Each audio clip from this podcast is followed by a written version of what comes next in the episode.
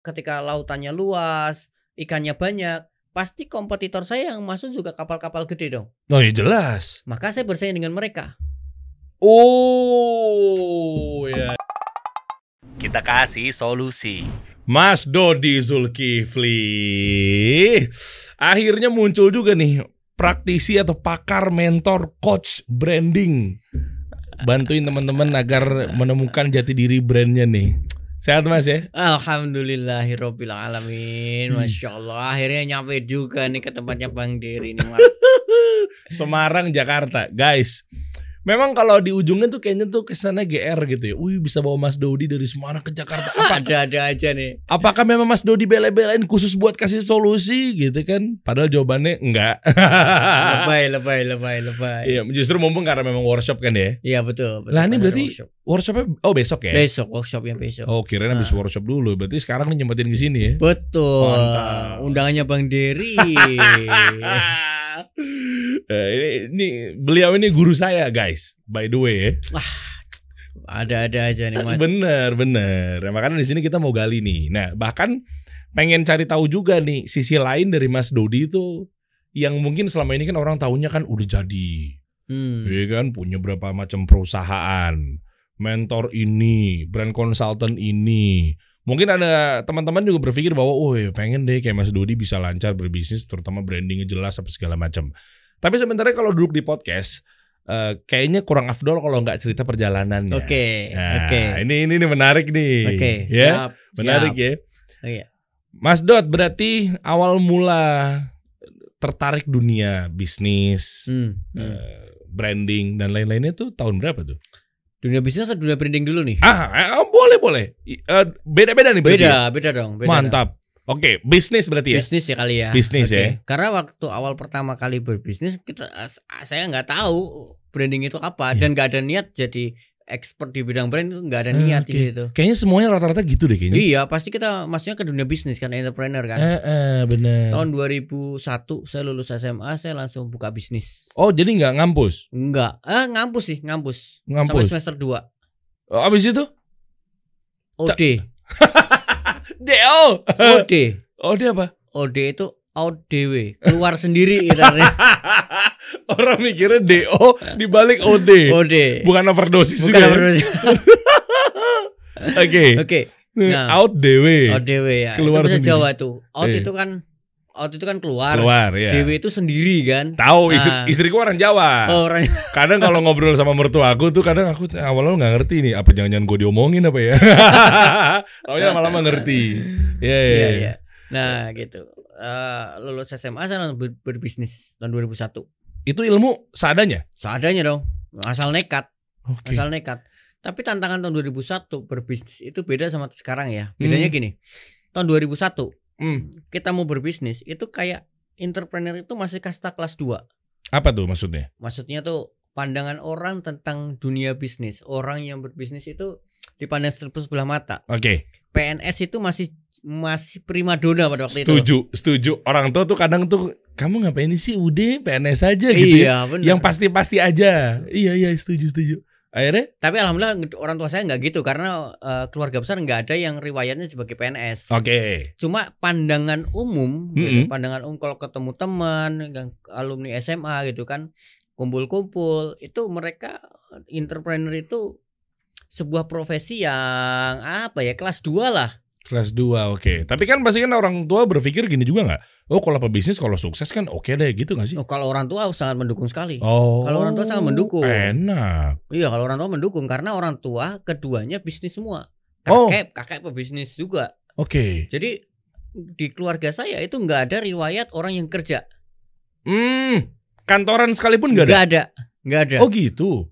nggak ada sama sekali. iya. Sehingga saya nggak punya role model kerja. Orang kerja di kantor itu nggak ada. Contohnya, Oke. Oke. Tapi kan minimal udah ketolong ya. betul. Karena betul. banyak juga kayak misalnya, nih, nih saya nih mas, kan orang tua pegawai-pegawai gitu ya Ah, kan ah, ngantor. Ketika dengar kata aku mau buka usaha, aku mau dagang, Wah itu berat sekali ah, tuh. berat. Berat. Oh berat. Oh dulu, oh, ini sikut-sikutan juga Betul, dalam tanda betul. kutip yang mau ngapain lo? Mendingan lu kuliah yang bener, begitu kan?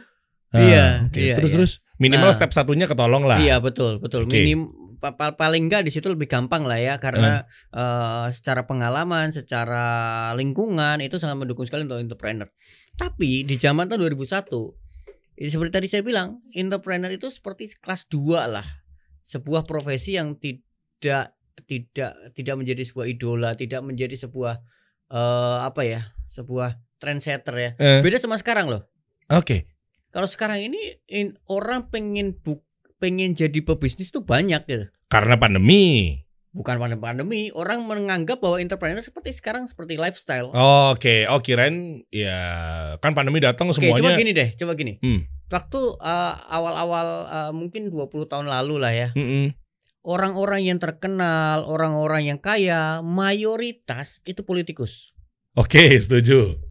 Politikus kan? Iya. Yang masuk koran itu politikus itu. Iya, iya, iya. Iya bener. Beda sama sekarang. Sekarang Pebisnis banyak yang masuk koran. Oh ya ya ya ya. Sehingga banyak orang berpandangan mulai berubah nih. Mm-mm. Entrepreneur itu hari ini menjanjikan. Oke, ya bener bener. Nah, gitu kan. Iya. Nah, Eh. sekarang entrepreneur itu menjadi sebuah profesi ya, bukan profesi ya, sebagai sebuah pilihan yang sekarang menjadi idaman lah ya. Apa tuh? Kenapa bisa begitu? Kalau dari tadi. sudut pandang Mas Dodi. Oh, gitu tadi bahwa eh, role model di luar sana, akun Instagram, YouTube Oh. dan lain-lain banyak yang banyak yang ini loh contoh sukses orang yang Oh, da- iya. dari nol Iya, gitu benar, kan. Bener. Dalam waktu cepat dia bisa jadi kaya, dalam Hmm. waktu cepat bisa sukses, udah bisa beli Lambo gitu.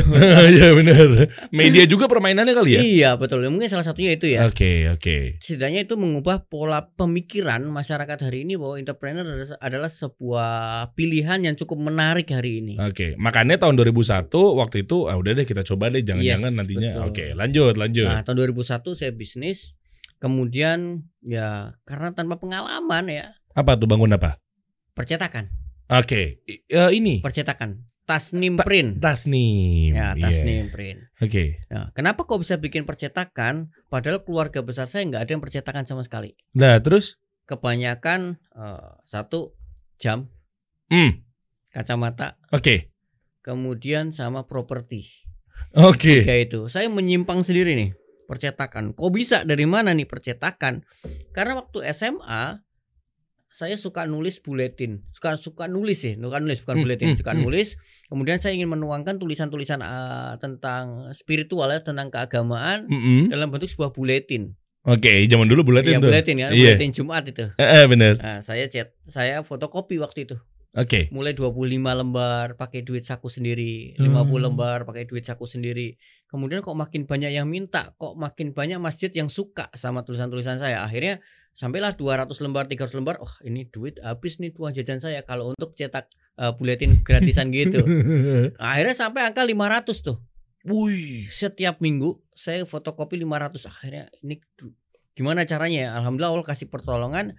Ada salah satu teman di masjid yang eh, dia kerja di percetakan. Oke. Kerja di perce- percetakan, kemudian dia bilang gini sama saya, ini kalau kamu fotokopi apa nggak mahal?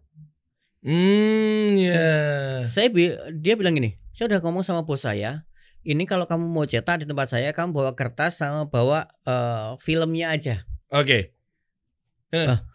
Biar biar eh, bisa murah. Oh. Bos saya mau kasih ongkos cetaknya gratis, gitu. Eh. Oke, terus caranya bikin film gimana? Saya nggak tahu cara bikin film. Dia bilang, kamu datanglah ke toko A, bilang mau bikin namanya paper plate. Paper plate. Paper plate. Plate uh, Plate. plate piring. Ya, plate ya, betul. ah, ah. Paper plate. Itu dulu zaman itu untuk bikin eh, naik ke offset kita butuh paper plate. Oh, itu udah udah udah mutlaknya begitu ya? Mutlaknya begitu. Oke. Mutlaknya begitu. Oke, pada, pada zaman itu ya. Ah, oke. Sekarang teknologinya udah berubah. Oh ya, beda pasti. Beda. Oke. Ta- Tapi pada zaman itu pakainya paper plate. Oke. Itu saya nggak ngerti paper plate itu apa, bentuknya kayak apa.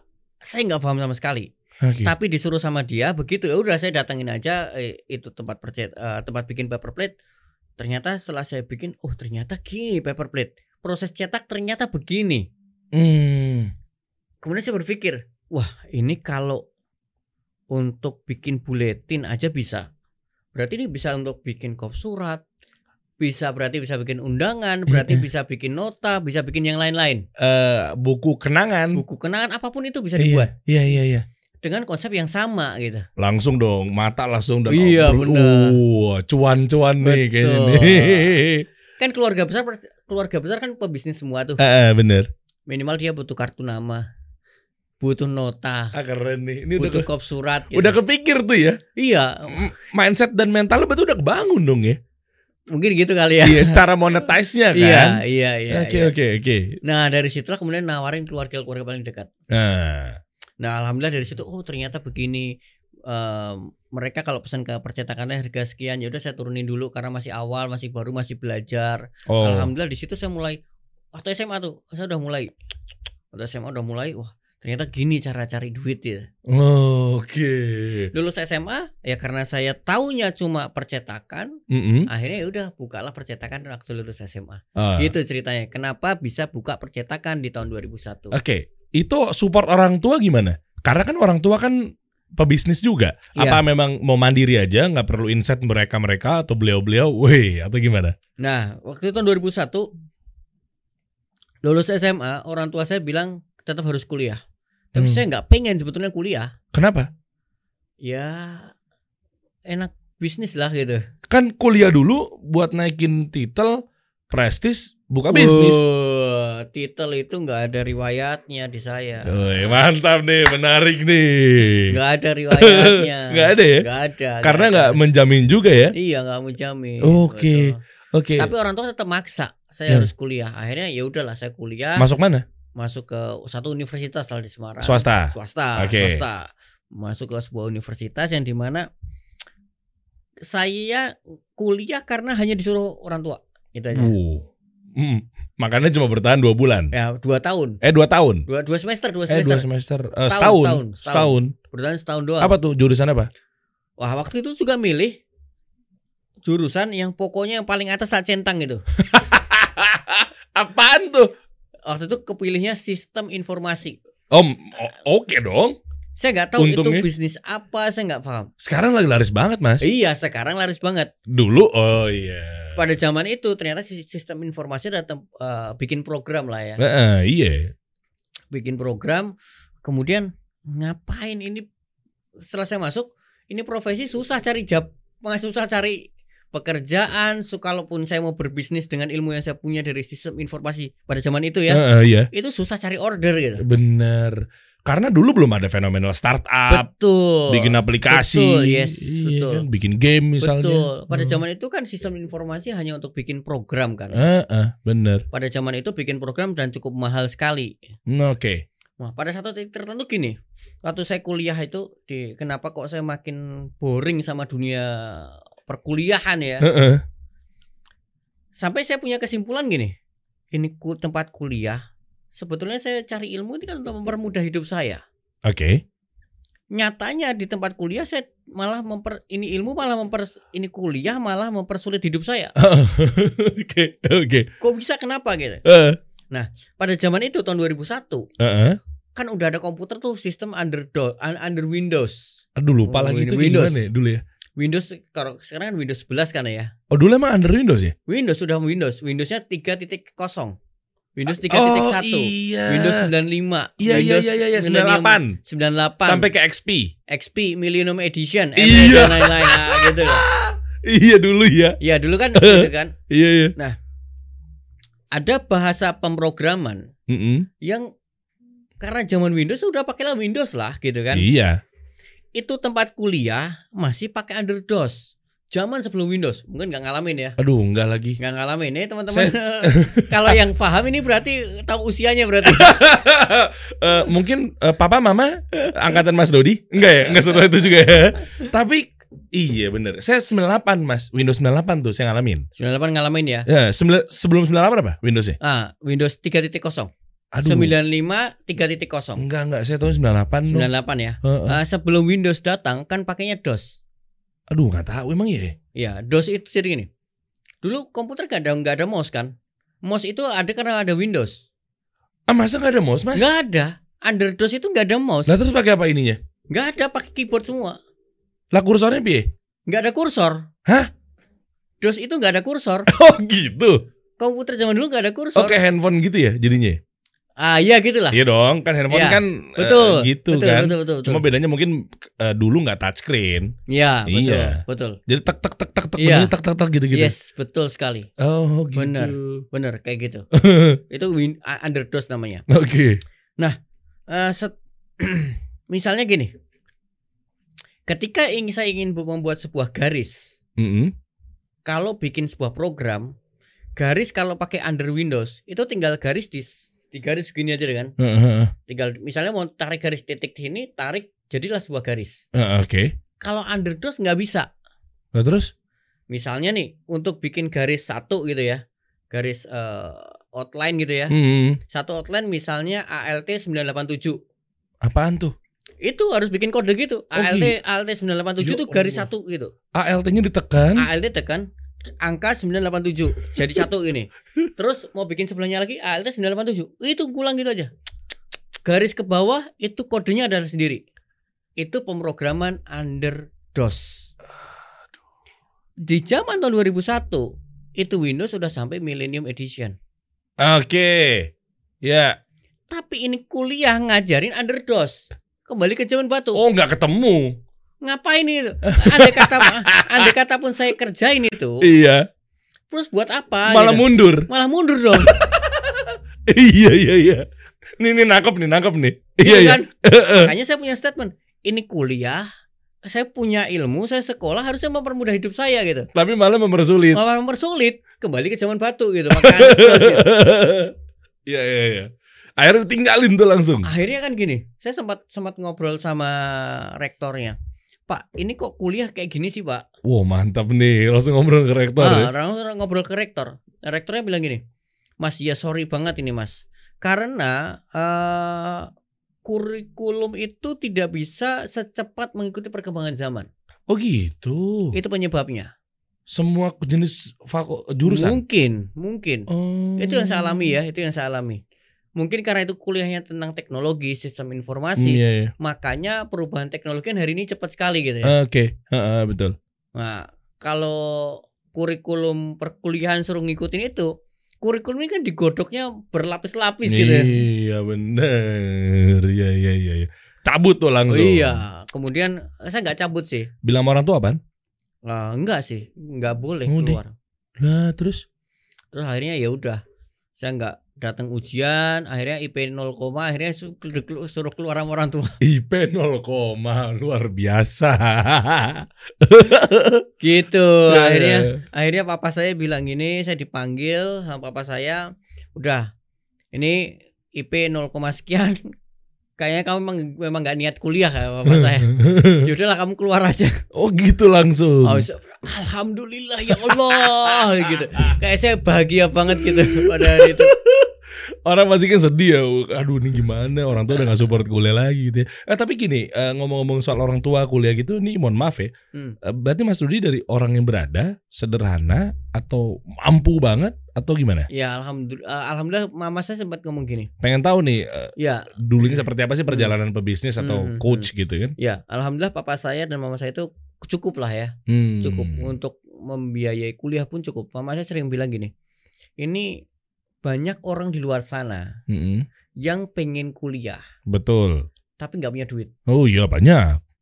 Tapi ini kamu dikasih nikmat sama Allah, kamu nggak usah kerja, kamu nggak usah susah-susah cari uang, Mm-mm. tak biayain. Oh, Kok oke. malah nggak mau kuliah? Nah itu tuh Nah, tapi saya punya argumentasi sendiri. Apa bahwa Itu tadi. bantahan nih. ya, waktu itu saya masih ingat sekali. Waktu itu saya pegang bukunya Andreas Hirata. Woi, ya, itu kayak nulis penulis eh, ini Laskar Pelangi. ya. Heeh.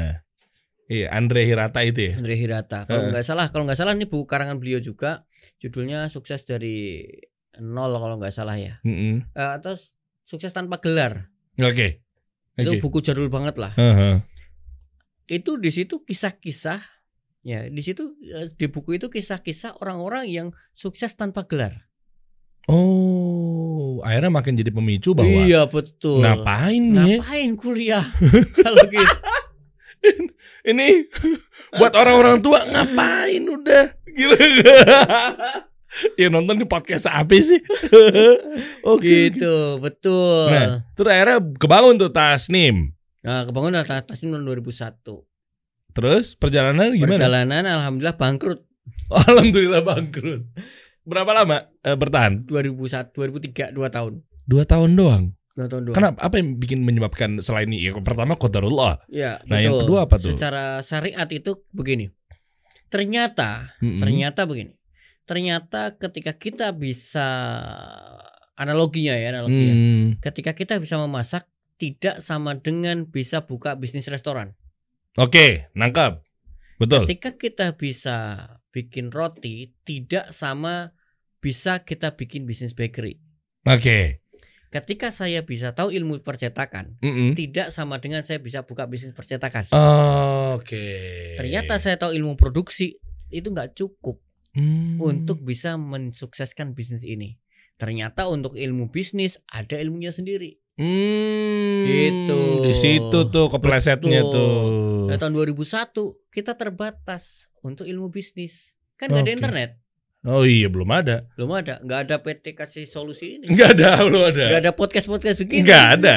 Dulu Telkomnet instan 08098994 kali enggak ada. Nggak ada. Itu tahun 2005, 2003 itu baru ada. Oh iya iya iya iya betul betul betul betul. Oh iya. Itu gimana tuh? Nggak Tapi bisa. artinya berarti orang konvensional dulu gimana? Masa dia nggak berkembang bisnisnya? nggak makanya tahu eh, di zaman-zaman itu eh, ketika internet belum ada orang-orang yang sukses dalam bisnis paling lingkarannya itu itu aja Oh iya. Hmm.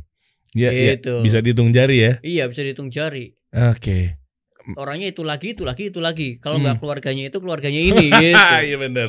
Sistem dinasti Iya gitu. sistem dinasti karena mereka mewarisi sebuah ilmu yang dari orang tuanya Heeh. jaringan yang dari orang tuanya Enak. ah betul Iya. Nah makanya nih akhirnya Mas Dodi bener-bener struggling sendirian apa segala macam tutup tuh Tasnim. betul tuh tahun 2003 Berapa pegawai yang harus dipulangkan? oh cuma baru dua sih Oh, dua. masih belum banyak Oke, itu banyak. belum kenal branding-brandingan Oh, belum? kan? belum mengenal ilmu marketing, ilmu selling, ilmu branding nggak ada yang kenal. Pokoknya saya tahu cuma ilmu cetak, Ilu. Oke. gitu kan? Pinggir Ya, jalan. Pinggir jalan, pinggir Eh, jalan. Lumayan ketolong padahal ya, tapi tetap Betul, aja. betul, Lokasi betul. aman nggak? Eh, aman, aman. Lok- Lokasi cukup. Oh nih penting nih teman-teman yang mungkin berpikir bahwa bermodalkan marketing mix Ya, 4P ternyata nggak cukup ya? Nggak cukup. Kalau semua bisnis ya, Iya iya. kalau untuk datangin customer itu mungkin cukup. Oke, eh, tahu ya kita ya price, Betul. place, promotion. promotion, produk gitu. kan. Aha. Kalau untuk cuma mendatangkan customer 4P cukup. Oke, Tapi untuk menjadikan sebuah bisnis itu berjalan sustainable itu nggak cukup. pakai apa yang cukup? Ada ilmu HRD, Oh. manage manage people, Oh iya. iya. bagaimana memanage tim. Oh iya ding. Ya iya iya. Soalnya datangin customer belum tentu closing juga ya mas. ya belum tentu closing dan belum tentu bisa diproduksi. Kalau pas banyak orderannya ada Oh. yang salah. Itu kalau Ya, ya. percetakan, Hmm. itu kalau percetakan eh, kesalahan yang paling sering adalah salah tulis, salah ketik, Uh itu ih, ganti, seribu piece seribu piece ganti bah, semua. ganti semua. Dan itu Uh, cukup sering saya alamin. rugi ya di situ ruginya. Iya, di situ salah satu ruginya. Oke. Ternyata tidak sesederhana ketika kita bisa mencetak sama dengan bisa buka bisnis percetakan. Catat nih teman-teman nih. Gitu. Iya iya iya ngerasa jago masak belum tentu dia bisa Betul. karena ada ilmu bisnis sendiri ya. yes, bener. Ah, termasuk teman-teman yang freelance. Ah, ah, ah, ah, itu. Bisa desain tidak sama dengan buka agency desain. Ini setuju yang ini. Banyak teman-teman saya melakukan seperti itu, akhirnya alhamdulillah bangkrut. Iya, iya, iya, iya, iya. Iya, iya. Beda, beda ilmu. Tapi kalau jasa atau ya, desain grafis dia belajar ilmu bisnis lalu buka agensi, agak nolong dong. betul, Oh, betul. Gitu. belajar ilmu bisnis ya. Iya, belajar ilmu bisnis ya. Iya, iya, iya, iya, iya. Oke, lanjut. Akhirnya Tasnim tutup. Tutup tahun 2003. Oke. Nah, di situlah alhamdulillah Allah selam Allah kasih saya sebuah buku eh, nggak sengaja, bukan nggak sengaja. Saya datang ke Gramedia, tertarik sama buku judulnya Positioning Battle for Your Mind, karangnya Jack Trout. Oke. Di situlah buku yang men- pertama kali saya belajar tentang yang namanya brand, spesifik ke positioning. Oh tahun 2003 udah ada. ya? 2003 udah ada itu buku. Oke. Saya beli tahun 2003. Saya masuk masih satu S, eh, tiga SMP apa satu SMA gitu saya tuh. masih piyik nggak ngerti bisnis bisnisan. Oke, akhirnya beli. Beli, baca. Kenapa buku itu yang dipilih? Maksudnya Walau alam pede lupa, aja udah? lupa. Lupa kan tahun 2003. Oh iya, iya. udah pokoknya lupa. ah, ini kayaknya nih harus belajar banget Iya. nih gitu ya. Tapi saya memang hobi baca buku. Oh, Oke. Buku saya banyak bukan hanya itu tapi itu salah satu buku yang sampai hari ini sangat memorable sekali dan eh, menjadi apa ya titik balik saya dalam berbisnis adalah buku itu. Nanti kita kupas ya. Iya. Iya ya. Akhirnya belajar tuh berapa lama? Belajar buku. Eh, ya kalau belajarnya sampai sekarang masih tetap belajar ya. tuh? Oke. Tapi intinya setelah itu tahun 2005 saya buka bisnis mulai pakai ilmu positioning. Oh, jadi gitu. dua tahun belajar dulu nih daripada Ya, kecemplung ke lubang yang sama. Betul, betul. Oke. Betul. Tahun 2003 saya diminta papa saya, udah daripada eh, ini bisnismu eh, nggak berhasil kan, Mm-mm. udah ikut papa belajar dulu sama papa gitu. Hmm, Oke. Eh, Akhirnya ikut papa di properti, Hmm.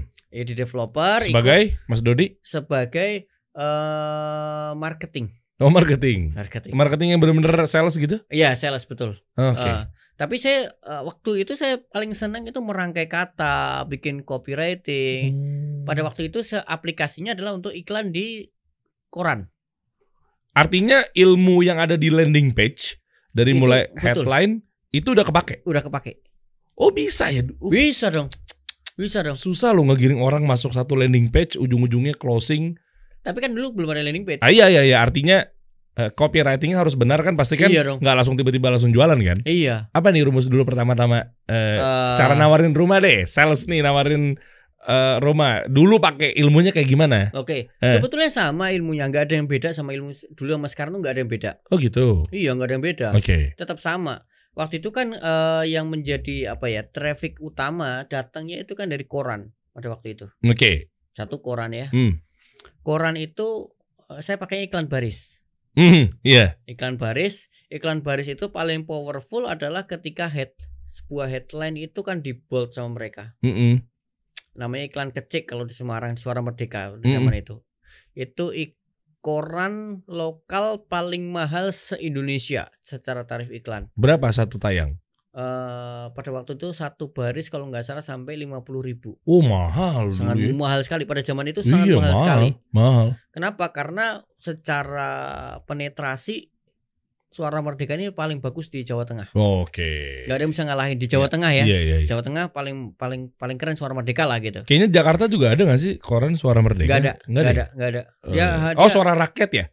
eh, nggak tahu Jakarta ya Yang punya Pak Dahlan Iskan tuh apa tuh lupa tuh saya. Jawa Pos ya lupa deh itulah. Eh, gitu lah ya. Eh, mohon maaf ya Pak Dahlan kalau memang ternyata salah ya. Iya iya, terus terus. Nah, kemudian eh di situlah per kalau kita iklan kecil itu ada iklan baris, Hmm. kuncinya ada di headline yang di bold paling depan. Ini nih, ini penasaran nih. Terus gimana triknya copywritingnya headline nih? Ya bikin aja kalau saya paling paling suka gini, kasih gimmick-gimmick lah ya, Oke. tetapan. Kalau di headline ya, Hmm, hmm. misalnya oh salah satu isu yang saling paling sering di, paling sering eh, menjadi trouble ketika orang beli rumah adalah KPR-nya susah. Pada zaman itu kan belum paham ya. Iya belum paham mengenai riba. belum, belum, belum, ada belum, ya? belum ada, belum Iya, paham, tuh, iya, belum iya. paham tuh. Oke, oke. Udah. Eh, mi- misalnya gampang KPR misal, Iya. itu misal. Oke. Misal pada zaman itu gampang Hmm. KPR. Atau misal eh, jalan lebar 2 10 meter misal. Mau rumahnya, Eh, eh, kompleknya, Kompleksnya, jalan jalan jalan jalannya. mobilnya itu ya. Betul. Hah. Kemudian atau misalnya pada saat itu kalau ini misal ada sebuah coupling yang kokainya harganya murah banget. Ya udah berarti headline-nya kasih harga. Kalau Oh, andai kata itu memang powerfulnya USP-nya adalah harganya gitu. harganya, oke. Ah, gitu kira-kira. Oh, udah ngerti begitu-begitu. Iya, itu satu di headline eh, di koran. Yang kedua, saya pasang iklan itu brosur yang saya tempel di gampangnya kayak majalah dinding lah ya. Itu di Gramedia. Apanya? Iklan ya? Iklannya di Gramedia. Gramedia itu Oh, bisa ya? satu, a- ada ada satu spot yang orang boleh pasang iklan di situ. Bayar. Bayar. Oh, Oke. Masih saya masih ingat seminggu 20.000 ribu. Oke. Oke, itu headline harus kuat juga tuh. Iya, betul. Harus kuat. Call to actionnya harus kuat banget itu. Wush. Itu zaman itu ya. Zaman itu loh ya. Itu dari buku itu tuh. Ah, enggak sih kombinasi kalau itu. Oke. Nah, kalau dari buku itu spesifiknya tentang positioning.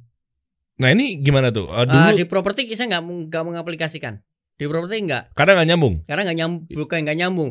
Eh, susah menghubungkannya. pada Iya. waktu itu ya pada Iya. waktu itu saya susah menghubungkannya nah akhirnya tahun 2005 saya buka bisnis baru percetakan Oke. Oh bukan bukan nama Tasnim lagi. buka udah tutup tuh 2003 Oke. oke. Dan Nggak, saya- artinya kirain nama namanya sama. oh enggak enggak beda Oke. karena nama Tasnim juga udah susah dilafalkan salah satu kelemahannya ya Ah, ah, ah. itu nama susah dilafalkan susah disebut sama orang Indonesia akhirnya saya ganti tahun 2005 Jadi derajat Celcius derajat Celcius. Kita sambil tipis-tipis kalau bukan Mas Dodi kalau nggak harus digali insight-nya guys. Sayang guys. Cara memilih nama kenapa tiba-tiba derajat Celcius gimana sih tipsnya Mas? Wah waktu itu juga nggak pakai ilmu waktu itu Oh gitu. iya tahun 2005 belum pakai ilmu Oh. bikin nama itu ada headline kok kayaknya ad- ada sebuah poster tentang diskotik Oke, lalu ada baliho diskotik gitu ya Heeh. itu kan saya masih ingat sekali eventnya di bulan Desember tahun 2014 Mm-mm. mau tahun 2015 Oke. ada event namanya pesta New Year Party itu Oke. Temanya 0,5 derajat Celcius Oke. kok kayaknya menarik ya nih nama derajat Celcius ya Udah gitu aja. udah gitu aja Iya, iya, iya, iya. akhirnya saya pakailah nama derajat Celcius untuk percetakan saya Oke. Nah, kemudian eh, apa positioningnya? Nah, ini. Apa positioningnya?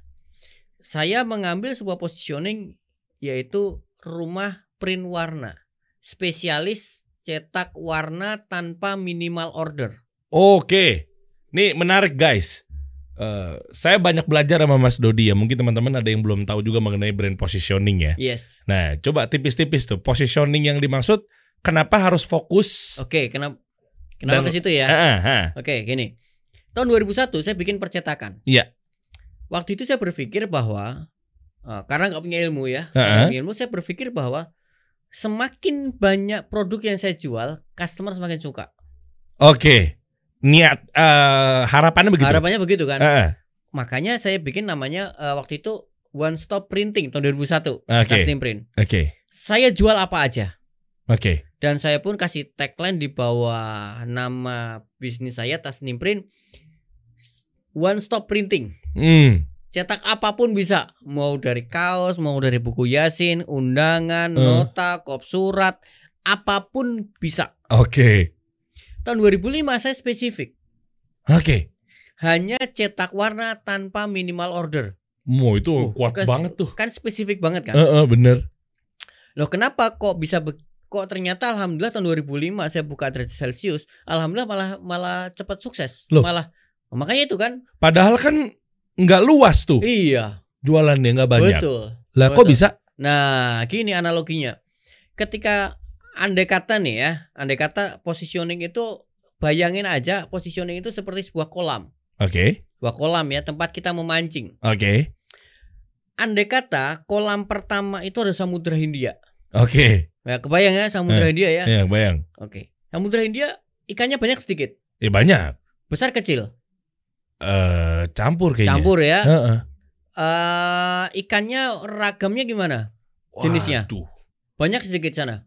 Ih, banyak. ya. Banyak ya di Heeh. Samudra Hindia kan? Heeh, bener. Oke. Tapi kalau saya cuma pakai sampan, perahunya kecil, cuma satu orang, kira-kira gimana?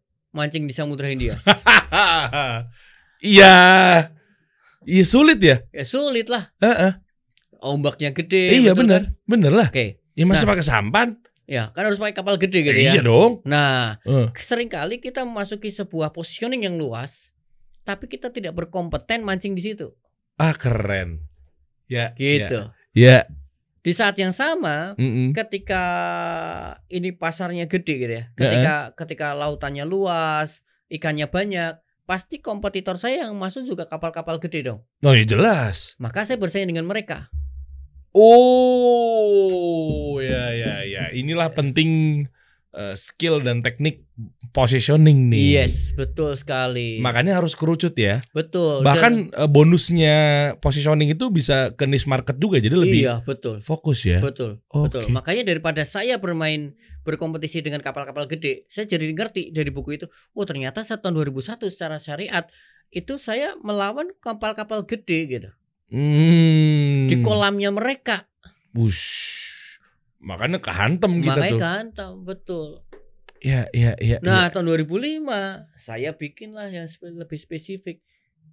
Saya nggak mancing di Samudra Hindia. Saya mancing aja di kolam dekat rumah. Oke. Saya mancing di sungai. Eh. Memang sih ikannya nggak sebanyak yang ada di Samudra Hindia. Tapi Jumlahnya pun nggak seba eh, apa namanya? Jenisnya tidak sebanyak apa yang ada di Samudra Hindia. Heeh.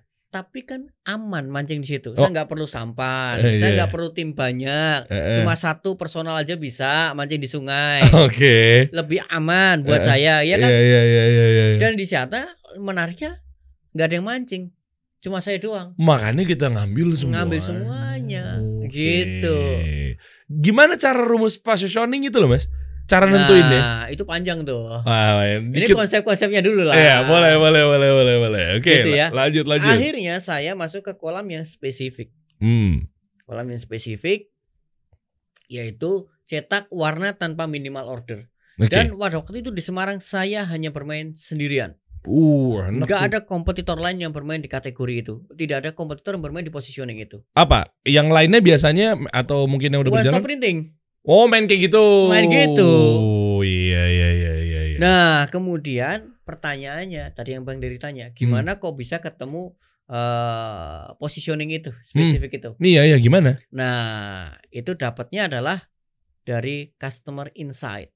Oke, boleh dibedah nggak nih? Nah, gitu ya. Dari mana nih customer insight? Eh, Tahun 2001 ketika saya masih jadi masih buka percetakan, itu Mm-mm. kan saya sebagai CEO, oke. Chief Everything Officer. Semuanya. Semuanya kayak saya ladini. gitu. Ya, ya. Tapi ada satu bagian yang cukup menarik yaitu ketika saya menjadi customer service. Oke. Saya ngobrol sama customer. Hmm. Customer banyak sering ngomong gini, Mas Dor, Mas saya mau bikin kartu nama full color. Ini tahun 2001 loh ya. Oke. Jangan bayangin sekarang. Iya, iya. Tahun 2001. Saya mau bikin kartu nama full color ada fotonya, tapi cuma 100 doang. Bisa nggak? Zaman tahun 2001 nggak ada teknologi itu. Hmm. Tahun 2001 ya. Iya, iya, iya. Kembali ke tahun 2001. Oke, benar, benar, benar, benar. Kartu nama cuma bisa nulis nama doang gitu. Oke. Hanya satu warna, mau biru biru aja, merah merah aja. Hmm. Karena belum pakai teknologi digital printing seperti sekarang. Uh, modalnya gede dong berarti waktu dibangun Eh, enggak sih, saya outsource. outsource. Oke. Maklon lah, maklon. Maklon. Mak- Oh, udah pakai konsep begitu ya. Maklon. Nah, Ya. kemudian eh ada orang mau bikin brosur lagi. Mas, saya mau bikin brosur, Mas. Eh, cetak full color, tapi jumlahnya cuma 100 bisa nggak? Nggak bisa. Pada Oke. zaman itu nggak ada teknologinya. Oke. Teknologinya masih offset printing. Maka kalau mau cetak brosur ya harus satu rim. Oh. Minimal 500 lembar. Uh, gede kosnya Nah, dong. Kos- Kosnya gede. Makanya nggak ada yang jarang yang mau pada zaman-zaman itu. Oke. Kemudian dari situ kan saya punya database nih. Hmm. Database masalah customer kepala saya kan. Ah, eh, iya benar, enak banget tuh. Berarti ada permasalahan di pasar yaitu orang mau cetak warna tapi nggak mau jumlah banyak. Apakah ini yang Mas Do diterapkan ketika di workshop yang kemarin saya ikut yes, mengenai betul. eh, apa value proposition yes, betul. design and canvas itu Yes, betul.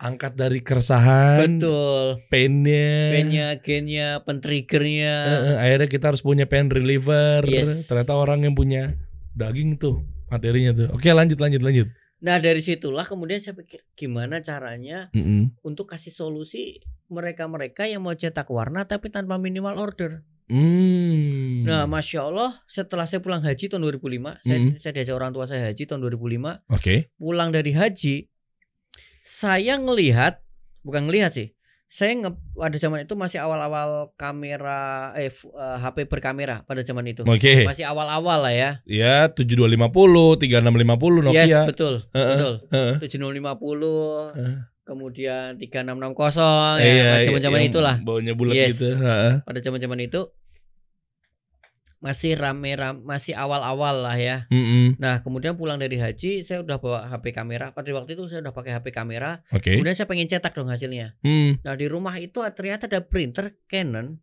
Hmm. yang saya tinggal beli kertas foto dan saya print. Uh, ternyata hasilnya mem Wah, kok hasilnya keren banget ya. sama Canon- tuh ya Kok sama, kok kok keren gitu hasilnya. oke Kemudian saya berpikir, saya coba menghubungkan ini teknologi Mm-mm. Canon sama da- permasalahan customer saya dulu. Oh, apakah ini menjadi pain relievernya? Yes, benar. Iya, iya, iya, iya. Dari wah ini saya kertas foto harga sekian, tinta sekian, wah dijual segini masuk nih. Di situlah saya buat derajat Celcius. Oke. ya. Berapa, Gitu. berapa lama tuh berjalan? Ah, sampai sekarang alhamdulillah masih ada. Oh, masih ada. Masih ada. Mantep dong 2005 ya. 2005, Sekarang 2021. 16 tahun. 16 tahun.